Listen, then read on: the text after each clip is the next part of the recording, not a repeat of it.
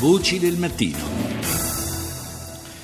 Torniamo a parlare oggi di Haiti, eh, è da un po' che non ce ne occupiamo, l'ultima volta era stato per eh, sottolineare l'ennesimo rinvio del eh, ballottaggio delle presidenziali, alla fine eh, si è arrivati a una conclusione, eh, un tentativo insomma, di soluzione provvisoria assolutamente eh, fuori dal comune, ne parliamo stamani con Fabrizio Lorusso, giornalista freelance, autore tra l'altro di La fame di Haiti. Buongiorno Lorusso. Dicevo, una soluzione inedita, quella adottata da Haiti, visto che non si riusciva ad eleggere il nuovo presidente e il presidente in carica era ormai eh, scaduto, si è sostanzialmente eletto un presidente provvisorio. Sì, fondamentalmente il giorno prima della scadenza, della fine del suo mandato, il presidente Martellì è riuscito in extremis a trovare un accordo e a firmare un accordo con i partiti politici eh, in Parlamento e si è stabilita quindi una, diciamo, appunto l'accordo ha portato alla elezione per 120 giorni di José Lerme Privert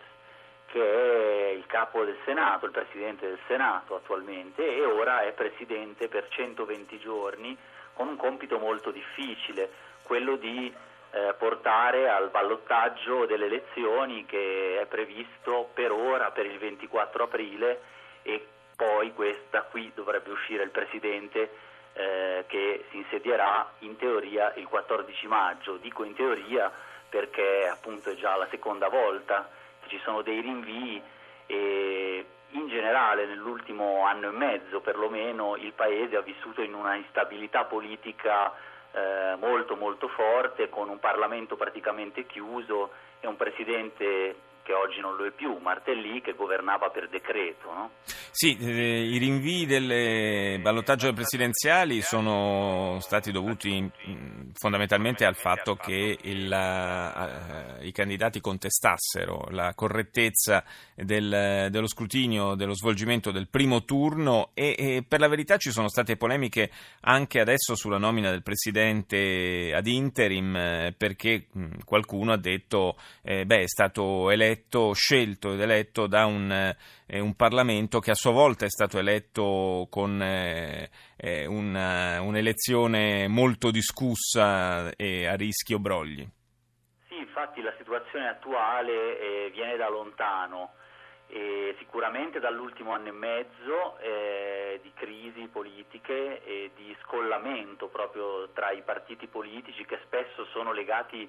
a persone, a candidati più che a progetti sul territorio e a, quindi a una partecipazione di massa, forse tranne il fan Mila Valas dell'ex presidente Jean-Bertrand Aristide, no? mm. quindi gli altri sono più, più eh, appunto legati a, a, al presidente per esempio o ad altri personaggi politici del momento. E in questo caso però eh, il 25, anzi ad agosto c'è stata una prima elezione per le parlamentari, eh, moltissimi morti, violenze e qui l'accusa è andata del, per le violenze contro il partito governativo del presidente Martellì